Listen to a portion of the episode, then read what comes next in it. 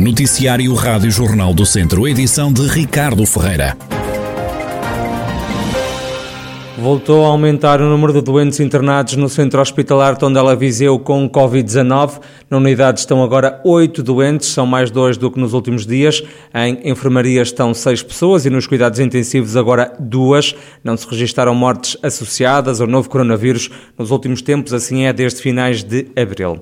Vai chover na região de Viseu nos próximos dias, ainda assim a temperatura máxima até vai subir. É o que adianta a Rádio Jornal do Centro, a meteorologista Cristina Simões, do Instituto Português do Mar e da Atmosfera. Nos próximos dias, eh, com a passagem de sucessivas superfícies frontais, temos então a ocorrência de períodos de chuva ou aguaceiros, que durante o dia de hoje, segunda-feira, podem ser até de granizo acompanhados de trovoada. Vamos ter temporariamente uma ligeira melhoria do estado do tempo no final da tarde, início da noite, depois amanhã novamente com alguma precipitação, quarta-feira igual. A diferença nestes próximos dias será a subida de temperatura, já que tivemos uma descida acentuada no domingo. A partir de terça-feira já temos uma recuperação gradual da temperatura e ao longo de toda a semana até ao fim de semana. Prevê-se então uma subida gradual do valor da temperatura, especialmente da, da máxima.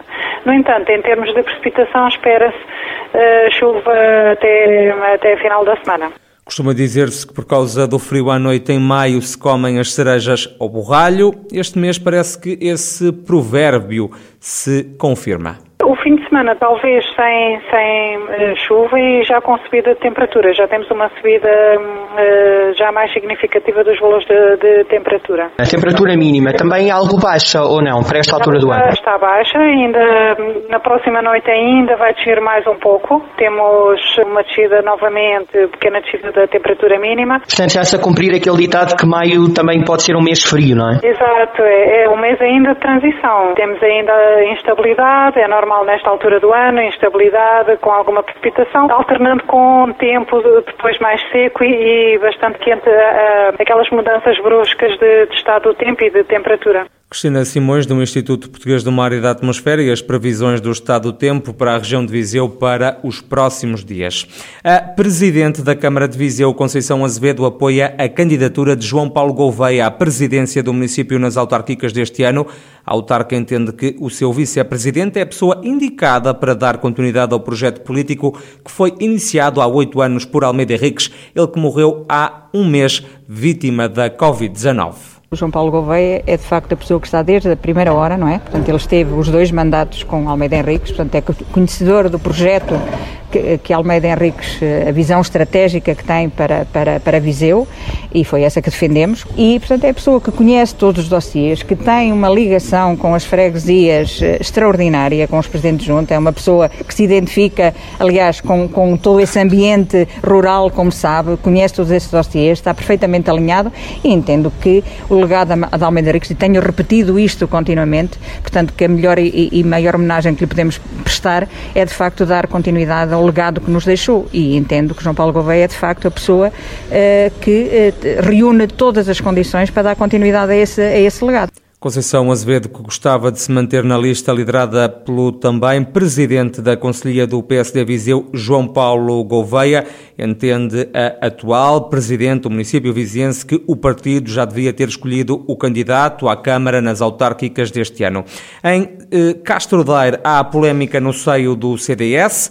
A Conselhia quer, mas o plenário dos centristas não aceita a coligação com o PSD nas próximas autárquicas.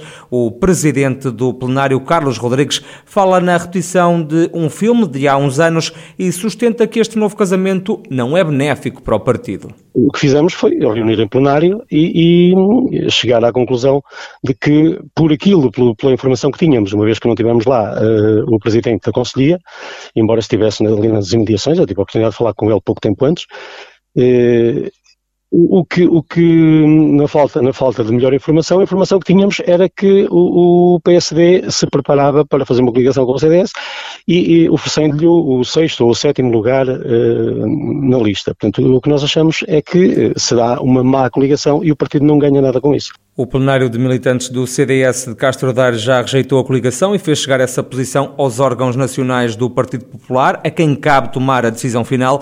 Os militantes que integram o plenário garantem que, se a decisão lhes for desfavorável, vão ter que refletir sobre atitudes a tomar. Contactado pela Rádio Jornal do Centro, o presidente da Conselhia dos Centristas preferiu não comentar o assunto. O mesmo fez o presidente da Comissão Política do PSD de Castro Daire. A Ordem dos Enfermeiros acusa o governo de estar a desviar profissionais de enfermagem das instituições onde estes prestam serviço para os centros de vacinação. O presidente da secção regional do Centro da Ordem dos Enfermeiros, Ricardo Correia de Matos, não poupa nas críticas ao governo. O que está aqui em causa é a efetividade de todo o plano, o plano de vacinação uh, Covid-19. Nós, para conseguirmos uma, uma garantia absoluta de que conseguimos vacinar ou administrar as vacinas que nos são, que nos são fornecidas em tempo útil, nós precisamos de um número adequado de recursos humanos.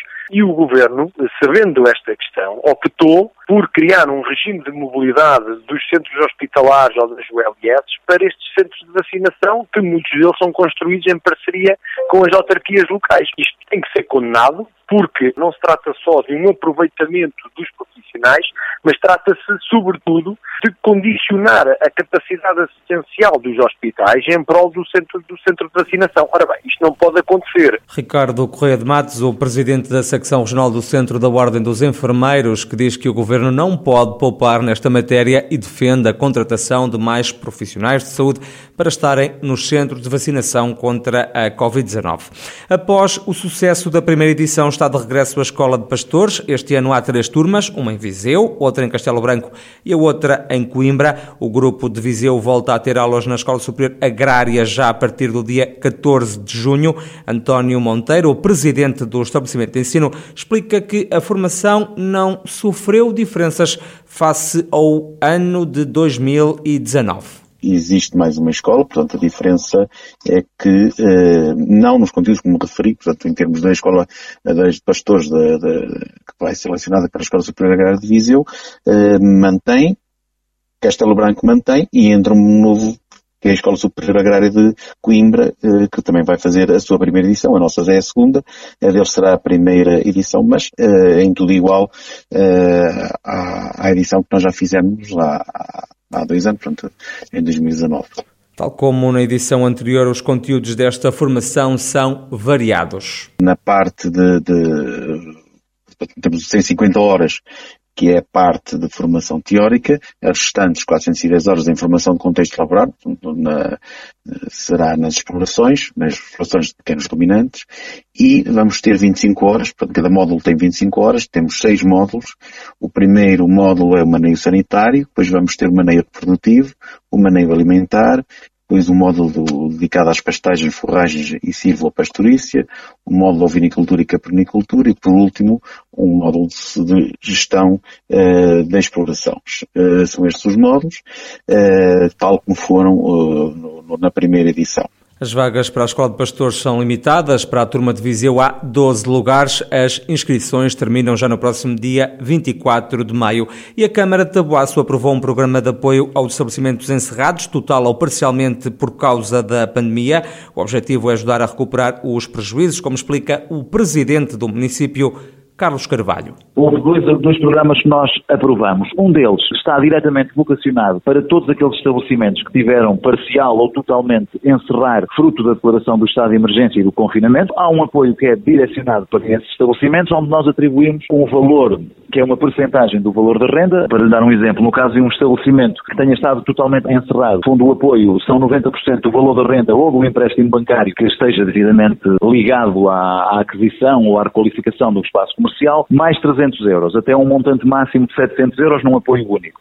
Se estiver parcialmente encerrado, é 45% dessa percentagem do empréstimo ou da renda, acrescido 150 euros. Carlos Carvalho, presidente da autarquia de Tabuaço e as ajudas que o município vai prestar aos negócios que foram afetados pela pandemia da Covid-19.